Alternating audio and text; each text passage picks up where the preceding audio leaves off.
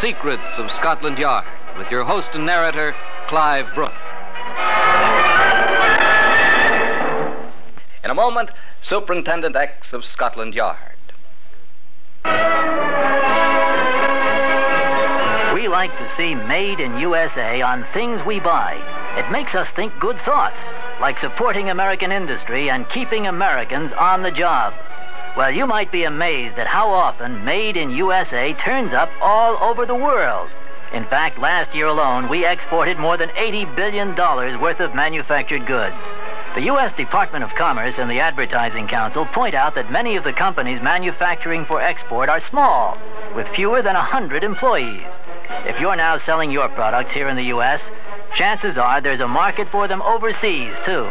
For information on selling abroad, call the International Trade Specialist at your local Department of Commerce field office. Buy American is a good idea. Sell American is even better. A public service of this station.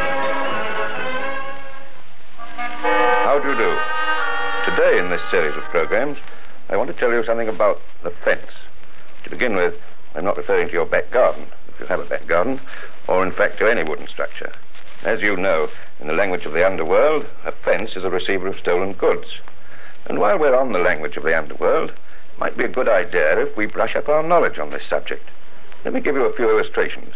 Seen Charlie lately? Nah, he's up for a stretch. I thought it was only a carpet. What, with his record? It's like he doesn't upon too. Quite simple, really. Charlie, it appears, has been sentenced to 12 months imprisonment. For a stretch in the underworld does not mean just a term of imprisonment. It means 12 months. As for a carpet, that's just three months. And as for a pontoon, Does that mean 21? That's right, lady. Pontoon, 21 months. Simple, ain't it? what do you think? Here's another example. Watch out, Charlie. There's a busy. What do you think I am? A dipper? Anyway, it isn't a flatty. Nah, but it may be a knock. I know what a knock is. It's an informer. Right again, lady. But what's a dipper?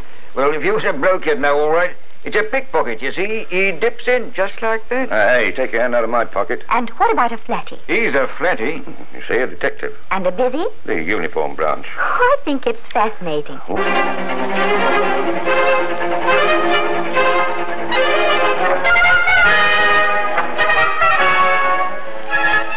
Like Mrs. Beeton's recipe book, we should start the story by saying, first find your fence. If you think that the modern fence works from a kind of Fagin's den, you're very much mistaken. The art of staying in the business of being a fence is to look as inoffensive as possible. Oh, forgive the pun, I didn't mean it. Uh, one of the most successful men in the business had three different homes. And you, you could have gone through every one of them with a fine tooth comb, and you wouldn't have found the slightest trace of the way in which he made his living. Then where will we find the fence? Come along with me. I've got a date. It's in a London club. No, not one of those Soho joints. A respectable luncheon club just off Piccadilly Circus, it's true, but in a very good neighborhood.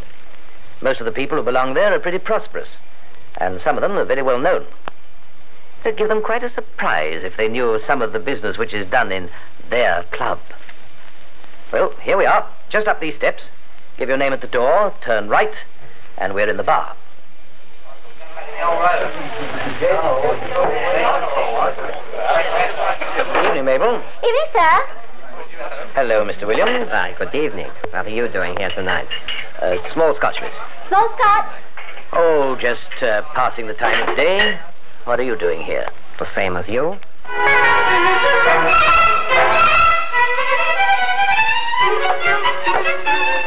In a way, he's telling the truth. Williams is a fence.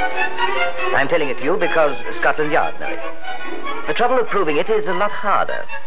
Mr. Williams can always be found at the club at four o'clock in the afternoon, no earlier, no later. He meets a lot of people, talks to them, and then goes home. Most of the people he meets are as innocent as you and I. But once in a while, he'll meet a visitor from overseas, a Frenchman or a Dutchman. You'll notice that when he talks to those people, Mr. Williams keeps well away from anybody else. Well, why don't you pick him up? He's probably got the jewels on him. Oh, no, miss. It's plain you don't know Mr. Williams. You see, all that he uses the club for is to talk over his little deals. I doubt if Mr. Williams has ever carried a bit of stolen property in his life. If he has, the Yard never knew about it, or they'd certainly have been onto him. The mugs who handle the property, uh, they're another crowd altogether. Perhaps this afternoon Mr. Williams fixed a deal like this. All right, then. It's a deal. You get the stuff tomorrow afternoon. 5.30, usual place, usual bay. Have your men there. Don't forget. No mistakes.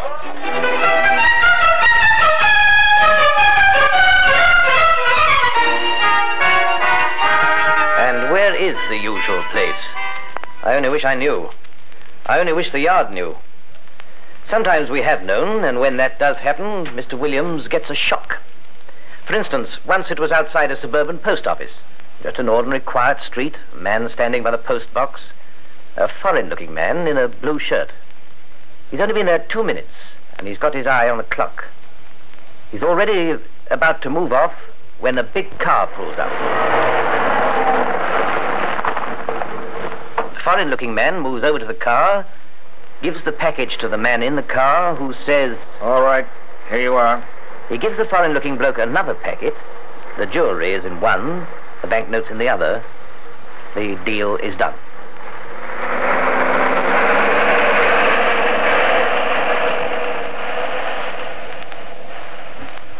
Except on that occasion, the yard had a little inside information. You see, the man by the pillar box had a packet of banknotes, all right, but they were marked. Why didn't you pick up the crooks in the car? Oh, we could do that at any time. We were after Mr. Williams. Did you get him? Not that time. Why? What happened to the banknotes? They turned up the following day as an anonymous contribution to the Policeman's Benevolent Fund. You mean Yes, a present from Mr. Williams. he got away with it? yes, but one day he won't.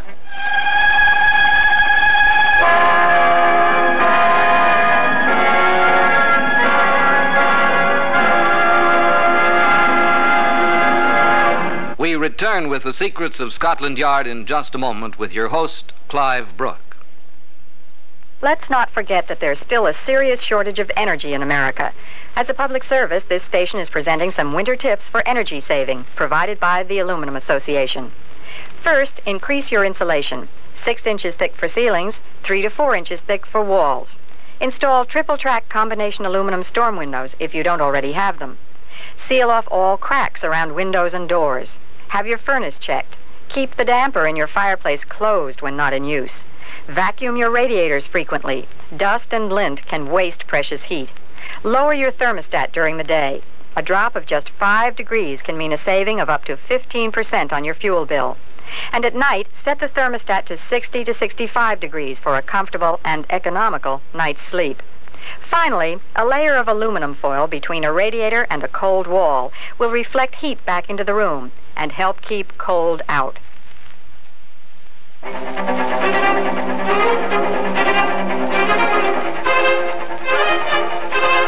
That is the story of one fence, a successful one, but, as you've heard, only successful so far. It's estimated that all the receivers of London handle between them stolen property worth more than half a million pounds every year. Generally, it's disposed of by being broken from its settings, which are then melted down instantly and either reset or unset, disposed of to agents in various parts of the country as a first step towards getting it to the continent or to the United States. So slick are these receivers and so smooth and well laid their plans that jewellery stolen in London will be broken up and in other hands hundreds of miles from London within 24 hours of the property having been stolen. These receivers, then, are the people who really make crime pay, so far as the cash returns go, that is. In other ways, there is a penalty they can never escape. The constant nagging fear that one day the men of the yard will surely catch up with them, or that some crook or other, more daring than his fellows, will make no bones about launching a blackmail plot against them. Another kind of receiver is the, uh, well, I almost said amateur, but that's not quite true. At the bottom of the scale, a receiver can be just an innocent mug. That's particularly true when goods are rationed or in short supply. The mug is standing in the bar at his local public house when a stranger comes over to him. Evening, mate. Uh, good evening. Seen the evening paper? Yes, thank you. I see there's going to be less whiskey than ever with all this export drive. Uh, yes, it's, it's hard to get. Unless you know the ropes. I'm afraid you're right. You got any for Christmas? Expect I'll manage to get half a bottle from the wine store. Half a bottle's not much good.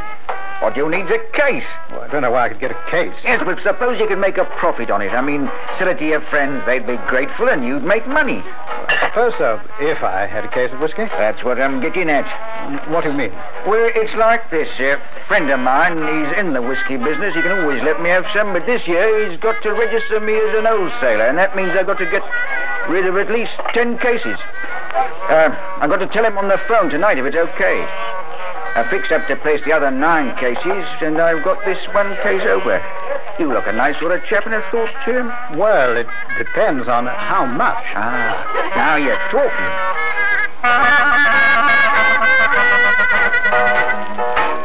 And he'll keep on talking all the way to the magistrate's court if he's unlucky. Always beware of friendships that grow so quickly as that one. And beware particularly of smart-looking gentlemen who offer you too good a bargain. The odds are the goods are stolen, hot goods. And our friend the Spiv wants to move them to other hands as quickly as possible before he gets burnt. That's right. You have been warned. Now let's go a little further up the scale and take a look at another variety of fence. Some people are particularly susceptible to being used as a receiver, uh, jewelers, for instance. Most jewelers are very honest in a very difficult business, but occasionally it's a different story, like this one. There'd been a robbery at a big country house, and a valuable quantity of jewelry had been taken. The yard was called in, but after spending several days investigating every possible angle and interrogating all the servants, the detectives were utterly without a clue on a suspect. The job had all the marks of having been the work of an expert jewel thief who'd managed to hide his tracks with unusual skill. You know, there's something queer about this job. These marks on the windowsill, for instance. If it was done from outside, then it was the work of an experienced thief. And yet, if he was such an experienced thief, he would have been a little more skillful with his jemmy on the window. What do you think? I think this is an inside job. Oh, we checked the staff over. Every man and woman of them. Nobody has a criminal record or seems the type. Unless, of course, there's somebody behind all this. I'll tell you what. We'll sit back and keep an eye on every person on the staff. Sooner or later, one of them will make a slip. I'm afraid it's going to be a long job, but there's no help for it. It was a long job. Until one day, a young under footman in the household went up to London for his half day. Purely as a routine, the yard had him followed. He did some ordinary shopping, and then he went to a small jeweller's. Innocent in itself, except for the fact that when he came out, he was counting some notes. The little jeweler, of course, was a receiver who had thus adroitly planted the idea of a theft in the mind of the boy. Now the idea was bearing fruit, fruit which the boy was bringing to him. A particularly mean fellow was this receiver. He knew he had a young mug to deal with and might have been expected to take some advantage of the fact. The advantage he did take was without precedent for sheer meanness, however. Looking the jewelry over contemptuously, he handed the boy twelve pounds and told him he was lucky to get that. The boy, pocketing the twelve pounds, had no reason to think otherwise, and went off back to the country house, perhaps marveling a little, nevertheless, at the cheap quality of his mistress's trinkets. That might have been the end of the story if it hadn't been for Scotland Yard.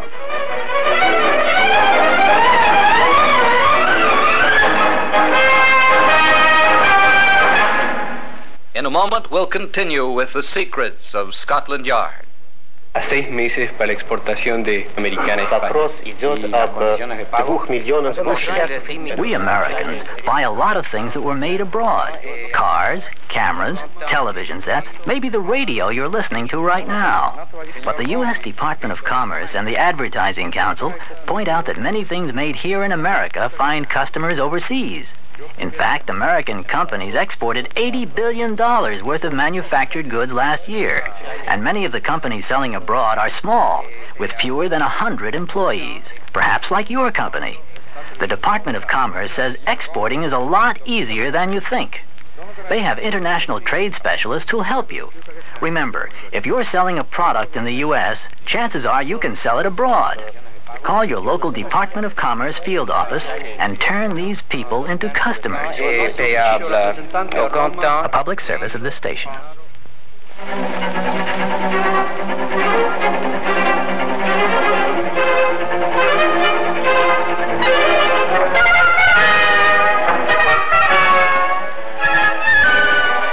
Following the information about the little jeweler, we kept an eye on the young underfootman at the house. Sure enough, the following day he read in the paper a story that the jewellery he'd stolen was worth five thousand pounds. Scotland Scotland Yard saw that that little item was well featured in the press. Journalists, like our friend Percy Hoskins, will always give the Yard a hand when they know it's going to help. This figure really frightened the little footman. It made him pretty mad, too. The Following day, he managed to get time off and went straight back to London to see his friend the jeweler.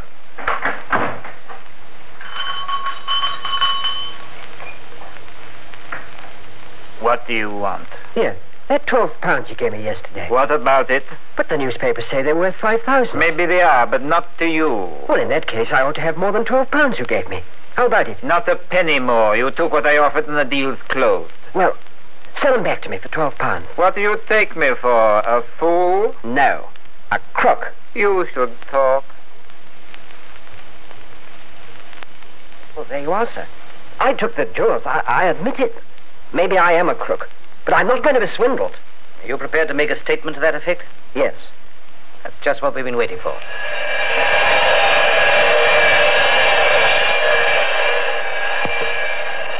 And, as so often happens, the meanness of the fence betrayed him. So obsessed was he with the bargain he'd struck for twelve pounds that he'd kept the jewels in a drawer in his shop. They were found there the following day by the men from Scotland Yard.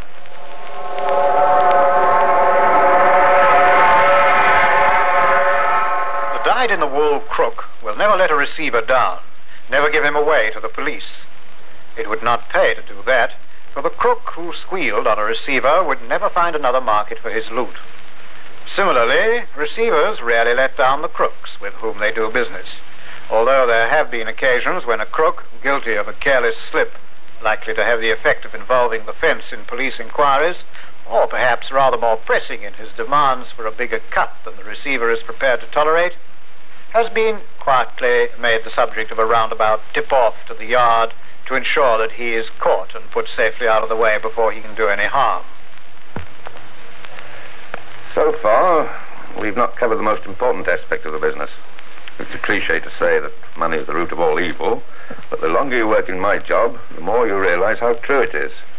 If every first offender knew the true finances of the business of being a crook, I don't think many of them would have started on the road to crime. Here, wait a minute. If being a crook is such a bad business, what do you make of this? Look at this newspaper. Last year, London thieves managed to get away with property valued at four million three hundred and sixty thousand pounds. Of this, property worth only seven hundred and seventy thousand was recovered. What happened to the rest if there's no money in being a crook? But the catch is that the goods worth over four million pounds probably were not sold for anything like that amount. And as for the crook himself, what he got... Was nobody's business. Well, I wouldn't say nobody. I'd say it was the fence's business. I'd still like to know how much a successful crook can make. Well, let's take an illustration.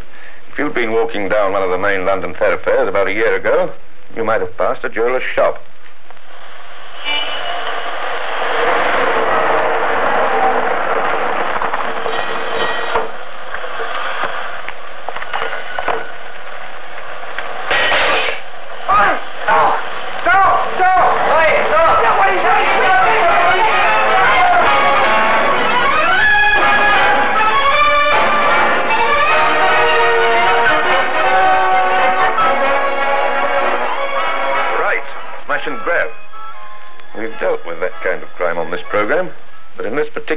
Case there was a difference. A woman was involved. A man and a woman. The woman drove the car, the man broke the window and pinched the jewelry. Now they're making their getaway. What have you got? Look, what do you think of this? Diamonds.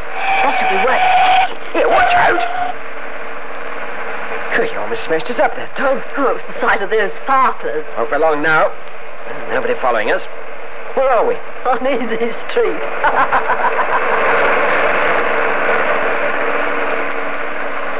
This street, eh?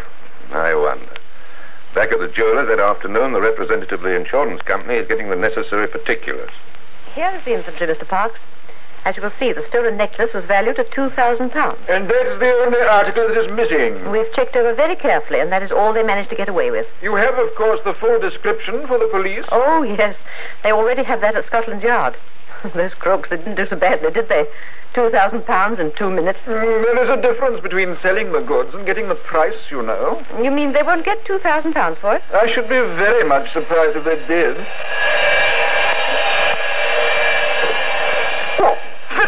Fifty what do you think I am? You're an optimist if you expected more. I tell you, a necklace like this is quite an antique. Every pawnbroker and every jeweler in the country will have a description of it. This will have to go overseas, and that costs money. Ah, money. It all depends how you look at it. You aren't the only people in this business. It seems the other people make the money. I'll tell you what. I'll take a risk. I'll give you a hundred pounds cash for it. That's the best I can do. You better take it easy, Street. Says you.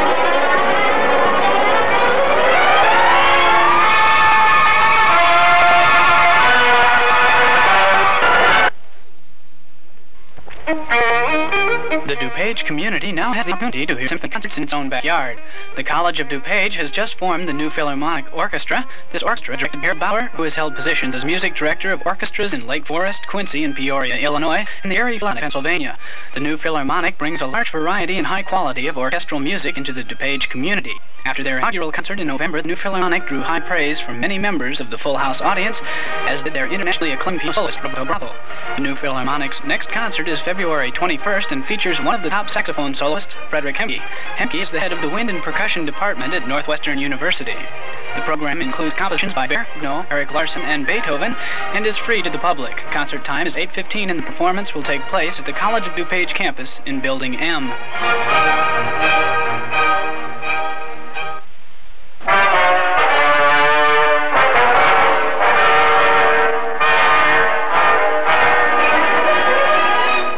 This is Sanford Marshall inviting you to return next week when we will again reveal the secrets of Scotland Yard.